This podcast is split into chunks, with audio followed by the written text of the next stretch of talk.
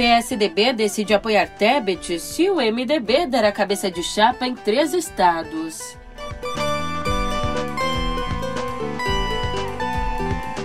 Falando nos tucanos, em declaração polêmica, Lula afirma que o PSDB acabou.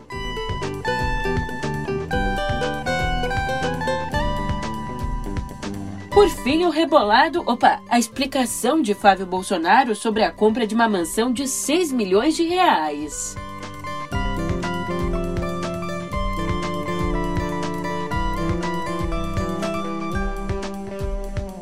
Um ótimo de uma ótima tarde, uma ótima noite para você. Eu sou a Julia Keck e vem cá, como é que você tá, hein? Quinta-feira, dia 2 de junho. É, o tempo tá passando. Será que bastou virar um mês para os ventos mudarem e o PSDB tomar uma decisão? Calma, eu te respondo isso agora mesmo, no pé do ouvido.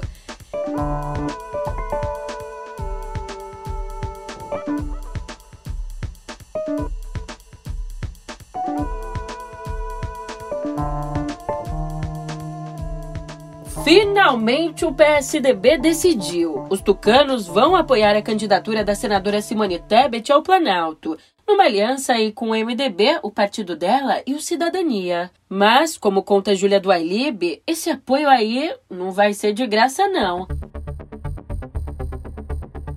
O PSDB exige em troca o apoio dos MDBistas aos candidatos tucanos de três estados-chave: o Rio Grande do Sul, Pernambuco e Minas Gerais. A decisão foi tomada ontem numa reunião do presidente do PSDB, o Bruno Araújo, com nomes do partido, como o ex-governador gaúcho Eduardo Leite, o senador Tasso Gereissati e o deputado Aécio Neves. Ainda depois do encontro, Araújo comunicou a exigência ao presidente do MDB, o Baleia Rossi, e cobrou uma resposta até o dia 8, quando o PSDB vai decidir o que fazer na eleição. Ai, ai, Ai, que dor! Ai, ai, ai. Ai, que dor! Ai, que dor! Pegou muito mal entre os tucanos a declaração do ex-presidente Lula de que o PSDB acabou. Você está lembrado que uma vez teve um senador do PFL que disse que era preciso acabar com essa desgraça do PT, o Jorge Borhaus. O PFL acabou. Agora quem acabou foi o PSDB.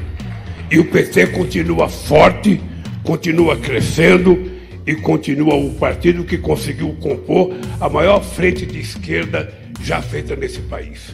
Hoje nós estamos aliados com o PSOL, com o PSB, com o Democrático, com, com o, o, o, o, com o PCdoB, Solidariedade partido reagiu via Twitter, dizendo que, abre aspas, Lula tinha que estar mais preocupado em responder à população por que a gestão do PT quase acabou com o Brasil, que foi salvo da destruição pelo impeachment de Dilma. Aliás, Dilma que ele e o PT escondem. E ele segue na hipocrisia procurando líderes tucanos. Fecha aspas. Bom, depois dessa saia justa, Lula tentou consertar a situação fazendo um carinho, um chamego ali no ego dos tucanos, dizendo que o Brasil era feliz quando a polarização política era entre o PSDB e o PT.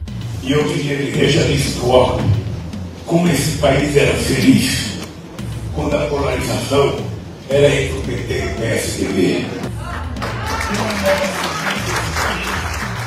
Mas se imagina, quem ficou aí numa situação pra lá de desconfortável foi o ex-senador Aloysio Nunes, o único tucano de alta patente a declarar apoio a Lula. E, como conta Bela Megali, ele classificou a declaração do petista como um erro político. E olhando para o atual governo, eu quero saber se você tá com alongamento em dia, porque a gente vai ter que rebolar bastante para acompanhar o pensamento do Flávio Bolsonaro. É, questionado na justiça sobre a origem do dinheiro com o qual comprou uma mansão avaliada em 6 milhões de reais em Brasília, o senador Flávio Bolsonaro afirmou que parte dos recursos veio dos ganhos dele como advogado. A autora da ação, a deputada Érica Cocai, diz que ele não teria como comprar o imóvel com os rendimentos da atividade parlamentar Daí, por sua vez, a defesa do 01 rebateu, dizendo que a renda familiar dele é complementada pelo trabalho da esposa como dentista e da atuação dele como empresário e advogado, embora não detalhe essas atuações. E, de fato, o Flávio é formado em Direito e tem registro na OAB. Só que uma busca nas cortes superiores e no Judiciário do Rio e do Distrito Federal não conseguiu localizar um único processo em que ele atue. Que papelão, hein? Pelo visto, ele fez direito, mas eu não sei se atua direito, não.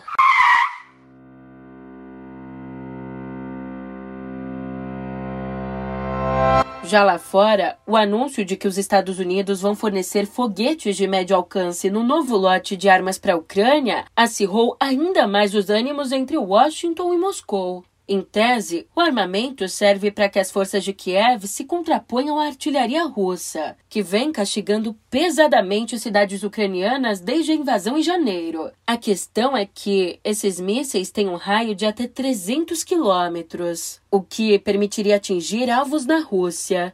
Embora o presidente Joe Biden diga que as armas não serão usadas para isso, o ministro do exterior russo, Sergei Lavrov, disse que elas trazem o risco de um terceiro país ser envolvido no conflito.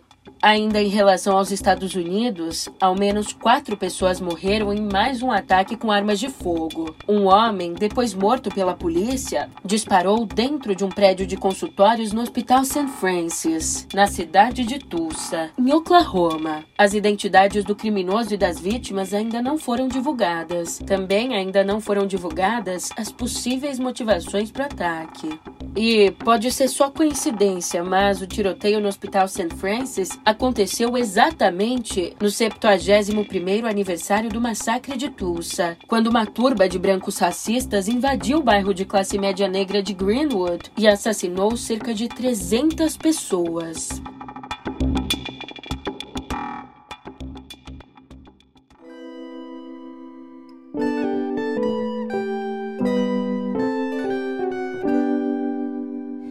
Seja pelas características da Omicron ou pela disseminação das vacinas, fato é que o coronavírus teve um comportamento de mão dupla no mês de maio, esse mês que acabou de passar aqui no Brasil. Com 3.176 mortes, nós tivemos a menor letalidade em um mês completo desde o início da pandemia. Mas tenha um ponto a se observar. A distribuição aqui é desigual. Enquanto Acre não registrou mortes, São Paulo teve 1.061 vítimas, 25% a mais que abril. Já quanto ao número de casos, a gente não tem ambiguidade. Eles estão subindo e. E é isso, eles estão subindo e ponto. A média móvel de 26.206 infecções registrada no dia 31 foi 48% acima da registrada duas semanas antes. E os especialistas afirmam que, na verdade, o número é bem maior e que a subnotificação deixa o país no escuro. Ainda eles recomendam que o uso de máscaras em locais fechados volte a ser obrigatório.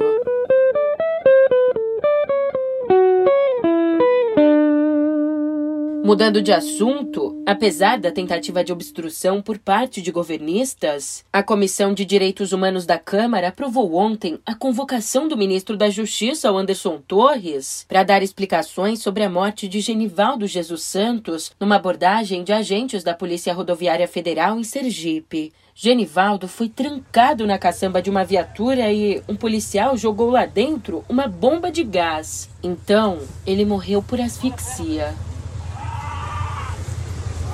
cara dentro do carro. Vai matar mesmo. Meu Deus do céu, cara. É, o cara é trancado nesse. Vai matar o cara ali dentro, mano.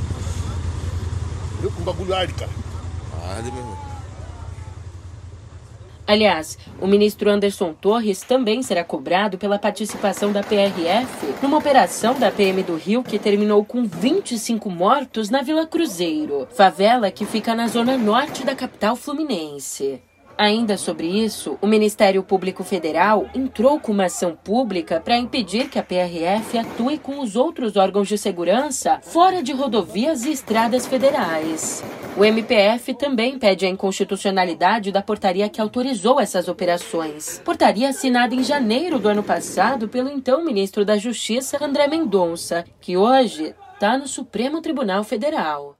Falando no Ministério da Justiça, olha só que curioso, para dizer o mínimo. Ontem, o Ministério se prestou a proibir a venda para menores de alimentos com formato de órgãos genitais, como crepes e waffles. Bom, além disso, a pasta também proibiu que as empresas exibam nomes com conotações sexuais em letreiros. Para você ter uma ideia, os alvos eram lojas como La Putaria, Que Putaria e La Piroqueta.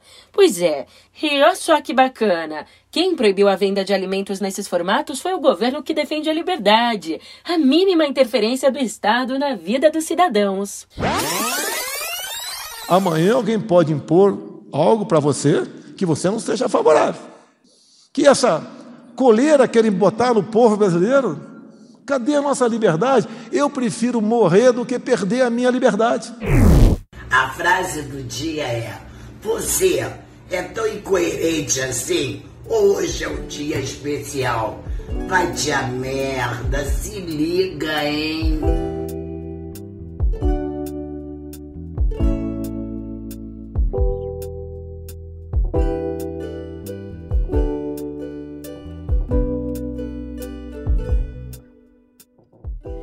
Eu começo a nossa editoria de cultura te contando que terminou ontem o julgamento dos processos por difamação movidos um contra o outro pelo ex-casal de atores o Johnny Depp e Amber Heard. No fim das contas, os dois foram condenados, mas ela levou a pior. Depp, de 56 anos, processou a ex-mulher por conta de um artigo que ela publicou em 2018, ali no Washington Post, se autodenominando uma figura pública que representa o abuso doméstico. E, mesmo sem ser citado nominalmente no texto, o ator alegou ter perdido papéis importantes com a repercussão do artigo. Já Amber Heard acusou o ator de difamá-la por intermédio dos advogados. Daí, após sete semanas de um julgamento que sacudiu as redes, o júri concluiu que o prejuízo a Johnny Depp foi pior. Heard foi condenada a pagar 10 milhões de dólares de indenização, quase 48 milhões de reais e ainda 5 milhões de dólares de multa. Já ele vai pagar a ex 2 milhões de dólares de indenização, sem multa. I do find that the jury's verdict is unanimous. Ladies and gentlemen, this concludes your service in this case. I want to thank you again for your dedication and your hard work during this trial. And I know I speak for everybody here uh, when I appreciate tell you that we appreciate your sacrifices and your time and your public service in this matter, okay? So I'm going to have you go back to the jury deliberation room for one more uh, time, and then we'll release you from there, okay? All right, thank you. Depois do veredito, Depp divulgou uma nota dizendo que o júri lhe devolveu a vida, enquanto Heard afirmou que o veredito, abre aspas, retrocedia o relógio para um tempo em que uma mulher que se fazia ouvir podia ser humilhada publicamente. Indo para outra informação.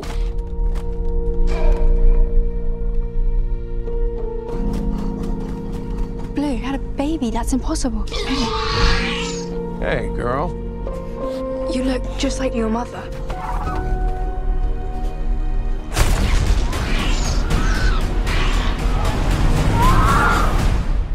Eu já peço desculpas aqui de antemão por te fazer sentir mais velho, mas já se vão 29 anos desde que Jurassic Park incluiu o termo Velociraptor no vocabulário popular. E agora chega aos cinemas o sexto filme da franquia, Jurassic World Dominion.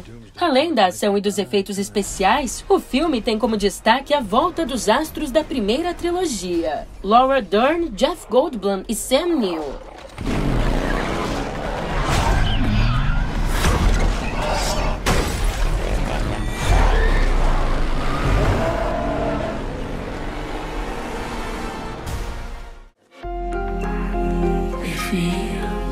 Père risque de ne plus pouvoir parler, ni s'alimenter.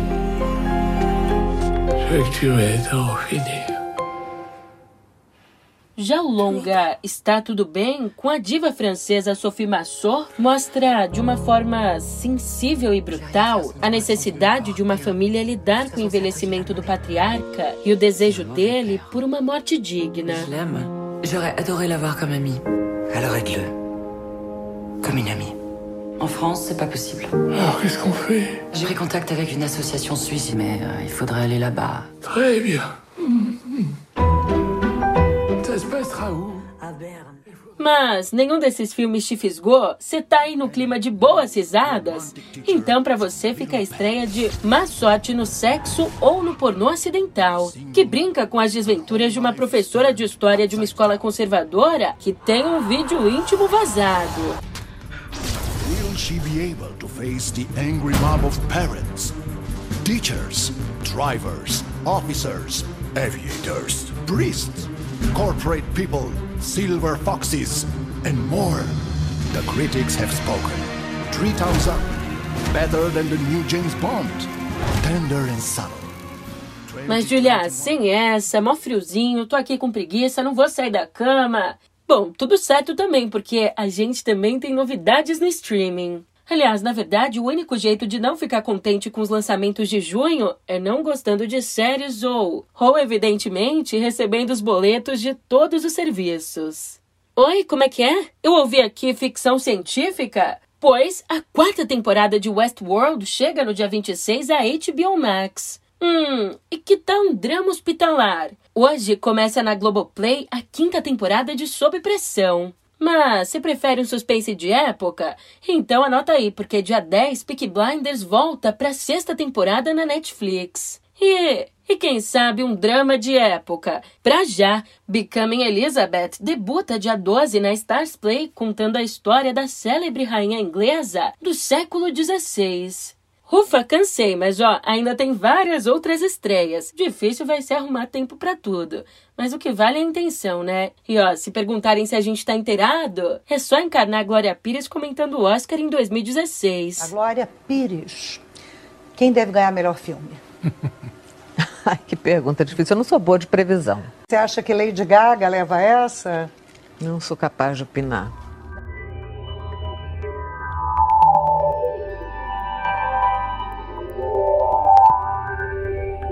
Olha só, uma das executivas mais importantes da indústria de tecnologia e a segunda mais poderosa da Meta, a Sheryl Sandberg, anunciou ontem que deixará a companhia depois de 14 anos. Ela ainda permanecerá no conselho da empresa. A diretora de operações do Facebook, empresa agora controlada pela Meta, ajudou a construir ali ao lado do cofundador Mark Zuckerberg, a rede social mais lucrativa do mundo. Ela também é uma das mulheres mais ricas do mundo e conhecida pelo trabalho filantrópico. Na página dela no Facebook, Sandberg disse que ela e Zuckerberg cresceram juntos, mas que é hora de escrever o próximo capítulo da vida dela. Lembrando aqui, a executiva foi contratada em 2008 para criar o modelo de negócios da empresa. E, com a saída da Meta, Sandberg planeja se concentrar na fundação dela e no trabalho filantrópico. Mas a decisão de deixar a companhia acontece no momento, no momento no qual a empresa enfrenta vários desafios, incluindo uma desaceleração nas vendas de anúncios. E você sabe, o trabalho remoto se tornou uma realidade e muito celebrada para um grande número de profissionais e empresários em todo o mundo.